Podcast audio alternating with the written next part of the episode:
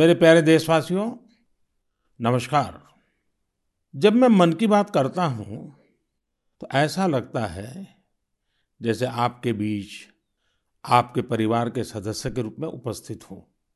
हमारी छोटी छोटी बातें जो एक दूसरे को कुछ सिखा जाए, जीवन के खट्टे मीठे अनुभव जो जी भर के जीने की प्रेरणा बन जाए, बस यही तो है मन की बात। आज दो हज़ार इक्कीस की जनवरी का आखिरी दिन है। क्या आप भी मेरी तरह ये सोच रहे हैं कि अभी कुछ ही दिन पहले तो दो हज़ार इक्कीस शुरू हुआ था? लगता ही नहीं कि जनवरी का पूरा महीना बीत गया है। समय की गति इसी को तो कहते हैं। कुछ दिन पहले की ही तो बात लगती है जब हम एक दूसरे को शुभकामनाएं दे रहे थे। फिर हमने लोहड़ी मनाई, मकर संक्रांति मनाई, पोंगल, बिहू मनाया। देश के अलग अलग हिस्सों में त्योहारों की धूम रही। तेईस जनवरी को हमने नेताजी सुभाष चंद्र बोस के जन्मदिन को पराक्रम दिवस के तौर पर मनाया और छब्बीस जनवरी को गणतंत्र दिवस की शानदार परेड भी देखी। राष्ट्रपति जी द्वारा संसद के संयुक्त सत्र को संबोधन के बाद बजट सत्र भी शुरू हो गया है। इन सभी के बीच एक और कार्य हुआ जिसका हम सभी को बहुत इंतजार रहता है। ये है पद्म पुरस्कारों की घोषणा। राष्ट्र ने असाधारण कार्य कर रहे लोगों को उनकी उपलब्धियां और मानवता के प्रति उनके योगदान के लिए सम्मानित किया।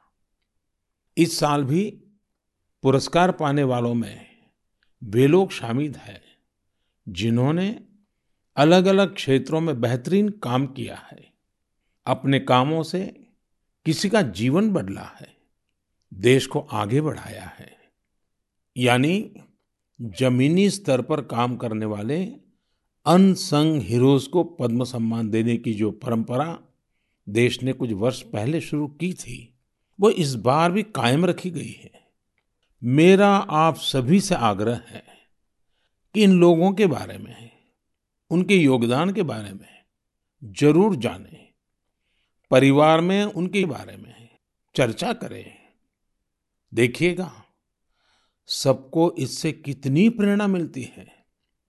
इस महीने क्रिकेट पिच से भी बहुत अच्छी खबर मिली। हमारी क्रिकेट टीम ने शुरुआती दिक्कतों के बाद शानदार वापसी करते हुए ऑस्ट्रेलिया में सीरीज जीती।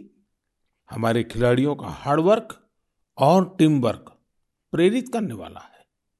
इन सब के बीच दिल्ली में छब्बीस जनवरी को तिरंगा का अपमान देख देश बहुत दुखी भी हुआ।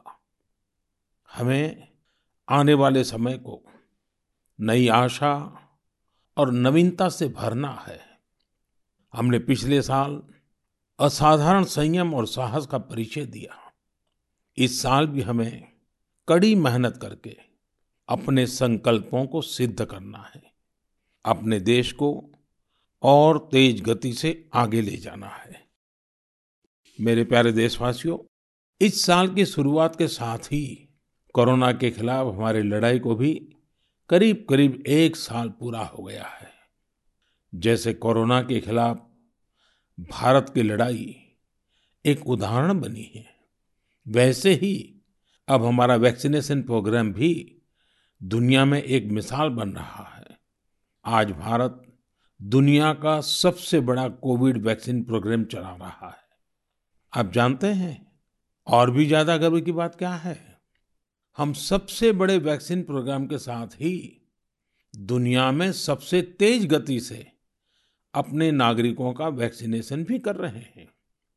सिर्फ पंद्रह दिन में भारत अपने तीस लाख से ज्यादा कोरोना वॉरियर का टीकाकरण कर चुका है, जबकि अमेरिका जैसे समृद्ध देश को इसी काम में अठारह दिन लगे थे और ब्रिटेन को छत्तीस दिन।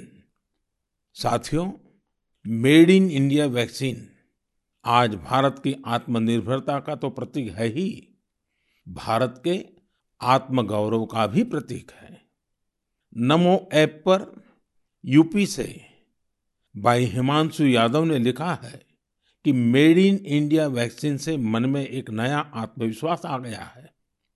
मदुरई से कीर्ति जी लिखती हैं कि उनके कई विदेशी दोस्त उनको मैसेज भेजकर भारत का शुक्रिया अदा कर रहे हैं।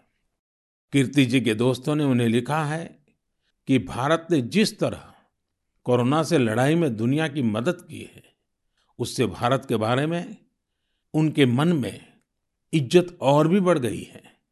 कीर्ति जी, देश का ये गौरवगान सुनकर मन की बात के श्रोताओं को भी गर्व होता है।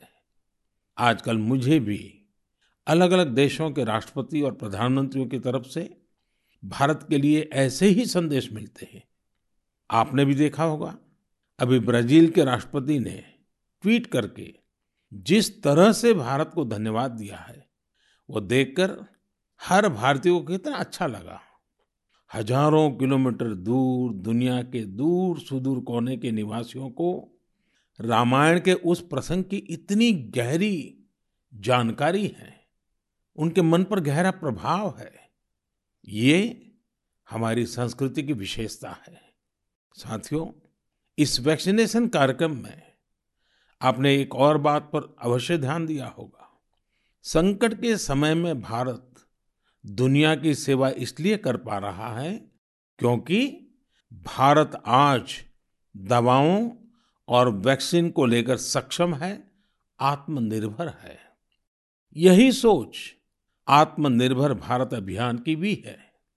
भारत जितना सक्षम होगा, उतनी ही अधिक मानवता की सेवा करेगा, उतना ही अधिक लाभ दुनिया को होगा। मेरे प्यारे देशवासियों, हर बार आपके ढेर सारे पत्र मिलते हैं। नमो ऐप और माई गॉव पर आपके मैसेजेस, फोन कॉल्स के माध्यम से आपकी बातें जानने का अवसर मिलता है। इन्हीं संदेशों में एक ऐसा भी संदेश है जिसने मेरा ध्यान खींचा। ये संदेश है बहन प्रियंका पांडे जी का। तेईस साल की बेटी प्रियंका जी हिंदी साहित्य की विद्यार्थिनी है और बिहार के सिवान में रहती है। प्रियंका जी ने नमो ऐप पर लिखा है कि वो देश के पंद्रह घरेलू पर्यटन स्थलों पर जाने के मेरे सुझाव से बहुत प्रेरित हुई थी, इसलिए एक जनवरी को वो एक जगह के लिए निकली जो बहुत खास थी। वे जगह थी उनके घर से पंद्रह किलोमीटर दूर देश के पहले राष्ट्रपति डॉक्टर राजेंद्र प्रसाद जी का पैतृक निवास। प्रियंका जी ने बड़ी सुंदर बात लिखी है कि अपने देश की महान विभूतियों को जानने की दिशा में उनका ये पहला कदम था। प्रियंका जी को वहाँ डॉक्टर राजेंद्र प्रसाद जी द्वारा लिखी गई पुस्तकें मिली, अनेक ऐतिहासिक तस्वीरें मिली। वाकई प्रियंका जी, आपका यह अनुभव दूसरों को भी प्रेरित करेगा। साथियों, इस वर्ष से भारत अपनी आज़ादी के पचहत्तर वर्ष का समारोह अमृत महोत्सव शुरू करने जा रहा है। ऐसे में यह हमारे उन महानायकों से जुड़ी स्थानीय जगहों का पता लगाने का बेहतरीन समय है, जिनकी वजह से हमें आज़ादी मिली। साथियों, हम आज़ादी के आंदोलन और बिहार की बात कर रहे हैं तो मैं नमो ऐप पर ही की गई एक और टिप्पणी की भी चर्चा करना चाहूँगा। मुंगेर के रहने वाले जयराम विप्लव जी ने मुझे तारापुर शहीद दिवस के बारे में लिखा है। पंद्रह फरवरी उन्नीस बत्तीस उन्नीस सौ बत्तीस को देशभक्तों की एक टोली के कई वीर नौजवानों की अंग्रेजों ने बड़ी ही निर्ममता से हत्या कर दी थी। उनका एकमात्र अपराध यह था कि वे वंदे मातरम और भारत माँ की जय के नारे लगा रहे थे। मैं उन शहीदों को नमन करता हूँ और उनके साहस का श्रद्धापूर्वक स्मरण करता हूँ। मैं जयराम विप्लव जी को धन्यवाद देना चाहता हूँ। वे एक ऐसी घटना को देश के सामने लेकर आए जिस पर उतनी चर्चा नहीं हो पाई जितनी होनी चाहिए थी। मेरे प्यारे देशवासियों, भारत के हर हिस्से में, हर शहर, कस्बे और गांव में आज़ादी की लड़ाई पूरी ताकत के साथ लड़ी गई थी। भारत भूमि के हर कोने में ऐसे महान सपूतों और वीरांगनाओं ने जन्म लिया, जिन्होंने राष्ट्र के लिए अपना जीवन न्योछावर कर दिया। ऐसे में यह बहुत महत्वपूर्ण है कि हमारे लिए किए गए उनके संघर्षों और उनसे जुड़ी यादों को हम संजोकर रखें, और इसके लिए उनके बारे में लिखकर हम अपनी भावी पीढ़ियों के लिए उनकी स्मृतियों को जीवित रख सकते हैं। मैं सभी देशवासियों को और खास करके अपने युवा साथियों को आह्वान करता हूं कि ये देश के स्वतंत्रता सेनानियों के बारे में, आज़ादी से जुड़ी घटनाओं के बारे में लिखें। अपने इलाके में स्वतंत्रता संग्राम के दौर की वीरता की गाथाओं के बारे में किताबें लिखें। अब जबकि भारत अपनी आज़ादी के पचहत्तर वर्ष मनाएगा, तो आपका लेखन आज़ादी के नायकों के प्रति उत्तम श्रद्धांजलि होगी। यंग राइटर्स के लिए इंडिया पचहत्तर के निमित्त एक इनिशिएटिव शुरू किया जा रहा है। इससे सभी राज्यों और भाषाओं के युवा लेखकों को प्रोत्साहन मिलेगा। देश में बड़ी संख्या में ऐसे विषयों पर लिखने वाले राइटर्स तैयार होंगे जिनका भारतीय विरासत और संस्कृति पर गहन अध्ययन होगा। हमें ऐसी उभरती प्रतिभाओं की पूरी मदद करनी है। इससे भविष्य की दिशा निर्धारित करने वाले थॉट लीडर्स का एक वर्ग भी तैयार होगा। मैं अपने युवा मित्रों को इस पहल का हिस्सा बनने और अपने साहित्यिक कौशल का अधिक से अधिक उपयोग करने के लिए आमंत्रित करता हूँ। इससे जुड़ी जानकारियाँ शिक्षा मंत्रालय की वेबसाइट से प्राप्त कर सकते हैं। मेरे प्यारे देशवासियों, मन की बात में श्रोताओं को क्या पसंद आता है ये आप ही बेहतर जानते हैं, लेकिन मुझे मन की बात में सबसे अच्छा ये लगता है कि मुझे बहुत कुछ जानने, सीखने और पढ़ने को मिलता है। एक प्रकार से परोक्ष रूप से आप सबसे जुड़ने का अवसर मिलता है। किसी का प्रयास, किसी का जज्बा, किसी का देश के लिए कुछ कर गुजर जाने का जुनून, यह सब मुझे बहुत प्रेरित करते हैं, ऊर्जा से भर देते हैं। हैदराबाद के बोइनपल्ली में एक स्थानीय सब्जी मंडी किस तरह अपने दायित्व को निभा रही है, ये पढ़कर भी मुझे बहुत अच्छा लगा।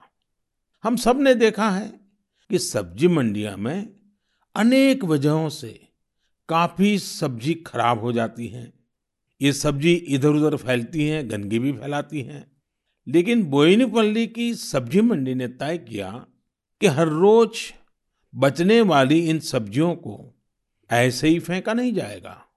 सब्जी मंडी से जुड़े लोगों ने तय किया इससे बिजली बनाई जाएगी। बेकार हुई सब्जियों से बिजली बनाने के बारे में शायद ही आपने कभी सुना हो। यही तो इनोवेशन की ताकत है। आज बोइनपल्ली की मंडी में पहले जो वेस्ट था, आज उसी से वेल्थ क्रिएट हो रही है। यही तो कचरे से कंचन बनाने की यात्रा है। वहां हर दिन करीब दस टन वेस्ट निकलता है। इसे एक प्लांट में इकट्ठा कर लिया जाता है। प्लांट के अंदर इस वेस्ट से हर दिन पाँच सौ यूनिट बिजली बनती है और करीब तीस किलो बायोफ्यूल भी बनता है। इस बिजली से ही सब्जी मंडी में रोशनी होती है और जो बायोफ्यूल बनता है उससे मंडी की कैंटीन में खाना बनाया जाता है। है ना कमाल का प्रयास? ऐसा ही एक कमाल हरियाणा के पंचकुला की बड़ौद ग्राम पंचायत ने भी करके दिखाया है। इस पंचायत के क्षेत्र में पानी की निकासी की समस्या थी। इस वजह से गंदा पानी इधर उधर फैल रहा था, बीमारी फैलाता था, लेकिन बड़ौद के लोगों ने तय किया इस वाटर वेस्ट से भी वेल्थ क्रिएट करेंगे। ग्राम पंचायत ने पूरे गांव से आने वाले गंदे पानी को एक जगह इकट्ठा करके फिल्टर करना शुरू किया, और फिल्टर किया हुआ ये पानी अब गांव के किसान खेतों में सिंचाई के लिए इस्तेमाल कर रहे हैं। यानी प्रदूषण, गंदगी और बीमारियों से छुटकारा भी और खेतों में सिंचाई भी। साथियों, पर्यावरण की रक्षा से कैसे आमदनी के रास्ते भी खुलते हैं, इसका एक उदाहरण अरुणाचल प्रदेश के तवांग में भी देखने को मिला। अरुणाचल प्रदेश के इस पहाड़ी इलाके में सदियों से मोन शुगु नाम का एक पेपर बनाया जाता है। ये कागज यहाँ के स्थानीय शुगु शेंग नाम के एक पौधे की छाल से बनाते हैं। इसलिए इस कागज को बनाने के लिए पेड़ों को नहीं काटना पड़ता है। इसके अलावा इसे बनाने में किसी केमिकल का इस्तेमाल भी नहीं होता है, यानी ये कागज पर्यावरण के लिए भी सुरक्षित है और स्वास्थ्य के लिए भी। एक वो भी समय था जब इस कागज का निर्यात होता था, लेकिन जब आधुनिक तकनीक से बड़ी मात्रा में कागज बनने लगे तो ये स्थानीय कला बंद होने की कगार पर पहुंच गई। अब एक स्थानीय सामाजिक कार्यकर्ता गोम्बू ने इस कला को पुनर्जीवित करने का प्रयास किया है। इससे यहाँ के आदिवासी भाई बहनों को रोजगार भी मिल रहा है। मैंने एक और खबर केरल की देखी है जो हम सभी को अपने दायित्वों का एहसास कराती है। केरल के कोट्टयम में एक दिव्यांग बुजुर्ग हैं एन एस राजपन साहब। राजपन जी पैरालिसिस के कारण चलने में असमर्थ हैं, लेकिन इससे स्वच्छता के प्रति उनके समर्पण में कोई कमी नहीं आई है। वो पिछले कई सालों से नाव से वैमनार झील में जाते हैं और झील में फेंकी गई प्लास्टिक की बोतलें बाहर निकाल करके ले आते हैं। सोचिए, राजप्पन जी की सोच कितनी ऊंची है। हमें भी राजप्पन जी से प्रेरणा लेकर स्वच्छता के लिए जहां संभव हो अपना योगदान देना चाहिए। मेरे प्यारे देशवासियों, कुछ दिन पहले आपने देखा होगा अमेरिका के सैन फ्रांसिस्को से बंगलुरु के लिए एक नॉन स्टॉप फ्लाइट की कमान भारत की चार विमेन पायलट्स ने संभाली। दस हजार किलोमीटर से भी ज़्यादा लंबा सफर तय करके ये फ्लाइट सवा दो सौ से अधिक यात्रियों को भारत लेकर आई। आपने इस बार छब्बीस जनवरी की परेड में भी गौर किया होगा, जहां भारतीय वायुसेना की दो विमेन ऑफिसर्स ने नया इतिहास रच दिया है। क्षेत्र कोई भी हो, देश की महिलाओं की भागीदारी लगातार बढ़ रही है, लेकिन अक्सर हम देखते हैं कि देश के गांवों में हो रहे इसी तरह के बदलाव की उतनी चर्चा नहीं हो पाती। इसलिए जब मैंने एक खबर मध्य प्रदेश के जबलपुर की देखी तो मुझे लगा कि इसका जिक्र तो मुझे मन की बात में जरूर करना चाहिए। ये खबर बहुत प्रेरणा देने वाली है। जबलपुर के चीज़गांव में कुछ आदिवासी महिलाएं एक राइस मिल में दिहाड़ी पर काम करती थी। कोरोना वैश्विक महामारी ने जिस तरह दुनिया के हर व्यक्ति को प्रभावित किया, उसी तरह ये महिलाएं भी प्रभावित हुई। उनकी राइस मिल में काम रुक गया। स्वाभाविक है कि इससे आमदनी की भी दिक्कत आने लगी, लेकिन ये निराश नहीं हुई। इन्होंने हार नहीं मानी। इन्होंने तय किया कि ये साथ मिलकर अपनी खुद की राइस मिल शुरू करेगी। जिस मिल में ये काम करती थी वो अपनी मशीन भी बेचना चाहती थी। इनमें से मीना राहंगडाले जी ने सब महिलाओं को जोड़कर स्वयं सहायता समूह बनाया और सबने अपनी बचाई हुई पूंजी से पैसा जुटाया। जो पैसा कम पड़ा उसके लिए आजीविका मिशन के तहत बैंक से कर्ज ले लिया। और अब देखिए, इन आदिवासी बहनों ने वही राइस मिल खरीद ली जिसमें वो कभी काम किया करती थी। आज वो अपनी खुद की राइस मिल चला रही हैं। इतने ही दिनों में इस मिल ने करीब तीन लाख रुपए का मुनाफा भी कमा लिया है। इस मुनाफे से मीना जी और उनकी साथी सबसे पहले बैंक का लोन चुकाने और फिर अपने व्यापार को बढ़ाने के लिए तैयारी कर रही हैं। कोरोना ने जो परिस्थितियां बनाई, उससे मुकाबले के लिए देश के कोने कोने में ऐसे अद्भुत काम हुए हैं। मेरे प्यारे देशवासियों, अगर मैं आपसे बुंदेलखंड के बारे में बात करूं तो वो कौन सी चीजें हैं जो आपके मन में आएगी? इतिहास में रुचि रखने वाले लोग इस क्षेत्र को झांसी की रानी लक्ष्मीबाई के साथ जोड़ेंगे। वहीं कुछ लोग सुंदर और शांत ओरछा के बारे में सोचेंगे। कुछ लोगों को इस क्षेत्र में पड़ने वाली अत्यधिक गर्मी की भी याद आ जाएगी। लेकिन इन दिनों यहाँ कुछ अलग हो रहा है जो काफी उत्साहवर्धक है और जिसके बारे में हमें जरूर जानना चाहिए। पिछले दिनों झांसी में एक महीने तक चलने वाला स्ट्रॉबेरी फेस्टिवल शुरू हुआ। हर किसी को आश्चर्य होता है स्ट्रॉबेरी और बुंदेलखंड, लेकिन यही सच्चाई है। अब बुंदेलखंड में स्ट्रॉबेरी की खेती को लेकर उत्साह बढ़ रहा है और इसमें बहुत बड़ी भूमिका निभाई है झांसी की एक बेटी गुर्लिन चावला ने। लॉ की छात्रा गुर्लिन ने पहले अपने घर पर और फिर अपने खेत में स्ट्रॉबेरी की खेती का सफल प्रयोग कर ये विश्वास जगाया है कि झांसी में भी ये हो सकता है। झांसी का strawberry festival stay at home concept पर जोर देता है। इस महोत्सव के माध्यम से किसानों और युवाओं को अपने घर के पीछे खाली जगह पर या छत पर टेरेस गार्डन में बागवानी करने और स्ट्रॉबेरीज उगाने के लिए प्रोत्साहित किया जा रहा है। नई टेक्नोलॉजी की मदद से ऐसे ही प्रयास देश के अन्य हिस्सों में भी हो रहे हैं। जो स्ट्रॉबेरी कभी पहाड़ों की पहचान थी, वह अब कच्छ की रेतीली जमीन पर भी होने लगी है। किसानों की आय बढ़ रही है। साथियों, स्ट्रॉबेरी फेस्टिवल जैसे प्रयोग इनोवेशन की स्पिरिट को तो प्रदर्शित करते ही हैं, साथ ही यह भी दिखाते हैं कि हमारे देश का कृषि क्षेत्र कैसे नई टेक्नोलॉजी को अपना रहा है। साथियों, खेती को आधुनिक बनाने के लिए सरकार प्रतिबद्ध है और अनेक कदम उठा भी रही है।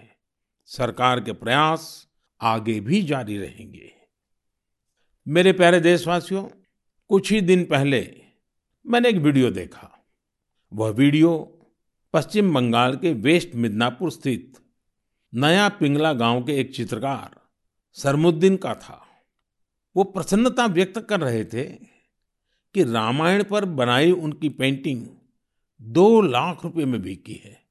इससे उनके गांव वालों को भी काफी खुशी मिली है। इस वीडियो को देखने के बाद मुझे इसके बारे में और अधिक जानने की उत्सुकता हुई। इसी क्रम में मुझे पश्चिम बंगाल से जुड़ी एक बहुत अच्छी पहल के बारे में जानकारी मिली, जिसे मैं आपके साथ जरूर साझा करना चाहूँगा। पर्यटन मंत्रालय के रीजनल ऑफिस ने महीने के शुरू में ही बंगाल के गांवों में एक इनक्रेडिबल इंडिया वीकेंड गेटवे की शुरुआत की। इसमें पश्चिम मिदनापुर, बांकुरा, बीरभूम, पुरुलिया, पूर्व वर्धमान, वहाँ के हस्तशिल्प कलाकारों ने विजिटर्स के लिए हैंडीक्राफ्ट वर्कशॉप आयोजित की। मुझे यह भी बताया गया कि इनक्रेडिबल इंडिया वीकेंड गेटवे के दौरान हैंडीक्राफ्ट्स की जो कुल बिक्री हुई, वो हस्तशिल्पकारों को बेहद प्रोत्साहित करने वाली है। देश भर में लोग भी नए नए तरीकों से हमारी कला को लोकप्रिय बना रहे हैं। ओडिशा के राउरकेला की भाग्यश्री साहू को देख लीजिए।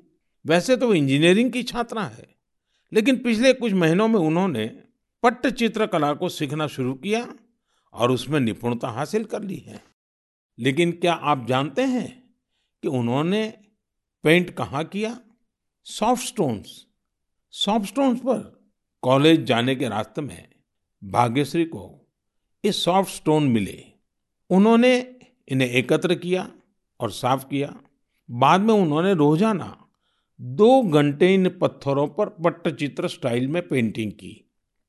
वह इन पत्थरों को पेंट कर उन्हें अपने दोस्तों को गिफ्ट करने लगी। लॉकडाउन के दौरान उन्होंने बोतलों पर भी पेंट करना शुरू कर दिया। अब तो वो इस आर्ट पर वर्कशॉप भी आयोजित करती हैं। कुछ दिन पहले ही सुभाष बाबू की जयंती पर भाग्यश्री ने पत्थर पर ही उन्हें अनोखी श्रद्धांजलि दी। मैं भविष्य के उनके प्रयासों के लिए शुभकामनाएं देता हूं। आर्ट एंड कलर्स के जरिए बहुत कुछ नया सीखा जा सकता है, किया जा सकता है। झारखंड के दुमका में किए गए एक ऐसे ही अनुपम प्रयास के बारे में मुझे बताया गया। यहाँ मिडिल स्कूल के एक प्रिंसिपल ने बच्चों को पढ़ाने और सिखाने के लिए गांव की दीवारों को ही अंग्रेजी और हिंदी के अक्षरों से पेंट करवा दिया। साथ ही उसमें अलग अलग चित्र भी बनाए गए हैं। इससे गांव के बच्चों को काफी मदद मिल रही है। मैं ऐसे सभी लोगों का अभिनंदन करता हूं जो इस प्रकार के प्रयासों में लगे हैं। मेरे प्यारे देशवासियों, भारत से हजारों किलोमीटर दूर कई महासागरों महाद्वीपों के पार एक देश है जिसका नाम है चिले। भारत से चिले पहुंचने में बहुत अधिक समय लगता है, लेकिन भारतीय संस्कृति की खुशबू वहां बहुत समय पहले से ही फैली हुई है। एक और खास बात यह है कि वहां पर योग बहुत अधिक लोकप्रिय है। आपको यह जानकर अच्छा लगेगा कि चिले की राजधानी सैंटियागो में तीस से ज्यादा योग विद्यालय हैं। चिले में अंतर्राष्ट्रीय योग दिवस भी बड़े ही उत्साह से मनाया जाता है। मुझे बताया गया है कि हाउस ऑफ डेप्यूटीज में योग दिवस को लेकर बहुत ही गर्मजोशी भरा माहौल होता है। कोरोना के इस समय में इम्यूनिटी पर जोर और इम्यूनिटी बढ़ाने में योग की ताकत को देखते हुए अब वे लोग योग को पहले से कहीं ज्यादा महत्व दे रहे हैं। चिले की कांग्रेस यानी वहां की पार्लियामेंट ने एक प्रस्ताव पारित किया है। वहां चार नवंबर को नेशनल योगा डे घोषित किया गया है। अब आप ये सोच सकते हैं कि आखिर चार नवंबर में ऐसा क्या है। चार नवंबर उन्नीस सौ बासठ को ही चिले का पहला योग संस्थान होजे राफाल एस्ट्राडा द्वारा स्थापित किया गया था। इस दिन को नेशनल योगा डे घोषित करके एस्ट्राडा जी को भी श्रद्धांजलि दी गई है। चिले की पार्लियामेंट द्वारा यह एक विशेष सम्मान है जिस पर हर भारतीय को गर्व है। वैसे चिले की संसद से जुड़ी एक और बात आपको दिलचस्प लगेगी। चिले सीनेट के वाइस प्रेसिडेंट का नाम रविंद्रनाथ क्विंटे रॉस है। उनका यह नाम विश्व कवि गुरुदेव टैगोर से प्रेरित होकर रखा गया है। मेरे प्यारे देशवासियों, माय गॉव पर महाराष्ट्र के जालना के डॉक्टर स्वप्निल मंत्री और केरल के पलक्कड़ के प्रहलाद राजगोपाल ने आग्रह किया है कि मैं मन की बात में सड़क सुरक्षा पर भी आपसे बात करूं। इसी महीने अठारह जनवरी से सत्रह फरवरी तक हमारा देश सड़क सुरक्षा माह यानी रोड सेफ्टी मंथ भी मना रहा है। सड़क हादसे आज हमारे देश में ही नहीं पूरी दुनिया में चिंता का विषय है। आज भारत में रोड सेफ्टी के लिए सरकार के साथ ही व्यक्तिगत और सामूहिक स्तर पर कई तरह के प्रयास भी किए जा रहे हैं। जीवन बचाने के इन प्रयासों में हम सबको सक्रिय रूप से भागीदार बनना चाहिए। साथियों, आपने ध्यान दिया होगा बॉर्डर रोड ऑर्गेनाइजेशन जो सड़कें बनाती हैं उससे गुजरते हुए आपको बड़े ही इनोवेटिव स्लोगन्स देखने को मिलते हैं। This is highway not runway, या फिर be mister late than late mister. ये स्लोगन्स सड़क पर सावधानी बरतने को लेकर लोगों को जागरूक करने में काफी प्रभावी होते हैं। अब आप भी ऐसे ही इनोवेटिव स्लोगन्स या कैच फ्रेजेस माय गॉव पर भेज सकते हैं। आपके अच्छे स्लोगन्स भी इस अभियान में उपयोग किए जाएंगे। साथियों, रोड सेफ्टी के बारे में बात करते हुए मैं नमो ऐप पर कोलकाता की अपर्णा दास जी की एक पोस्ट की चर्चा करना चाहूँगा। अपर्णा जी ने मुझे फास्टैग प्रोग्राम पर बात करने की सलाह दी है। उनका कहना है कि फास्टैग से यात्रा का अनुभव भी बदल गया है। इससे समय की तो बचत होती ही है, टोल प्लाजा पर रुकने, कैश पेमेंट की चिंता करने जैसी दिक्कतें भी खत्म हो गई हैं।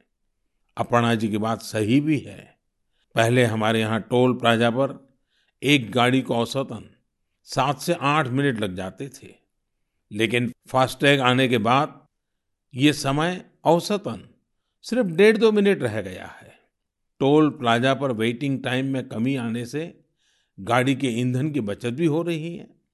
इससे देशवासियों के करीब इक्कीस हज़ार करोड़ रुपये बचने का अनुमान है, यानी पैसे की भी बचत और समय की भी बचत। मेरा आप सभी से आग्रह है कि सभी दिशा निर्देशों का पालन करते हुए अपना भी ध्यान रखें और दूसरों का जीवन भी बचाएं।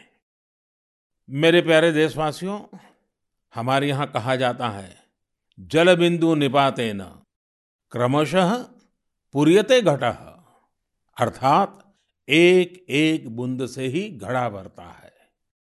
हमारे एक एक प्रयास से ही हमारे संकल्प सिद्ध होते हैं। इसलिए दो हज़ार इक्कीस की शुरुआत जिन लक्ष्यों के साथ हमने की है, उनको हम सबको मिलकर ही पूरा करना है। तो आइए हम सब मिलकर इस साल को सार्थक करने के लिए अपने अपने कदम बढ़ाएं। आप अपना संदेश, अपने आइडियाज जरूर भेजते रहिएगा। अगले महीने हम फिर मिलेंगे। इति विदा, पुनर्मिलनाय।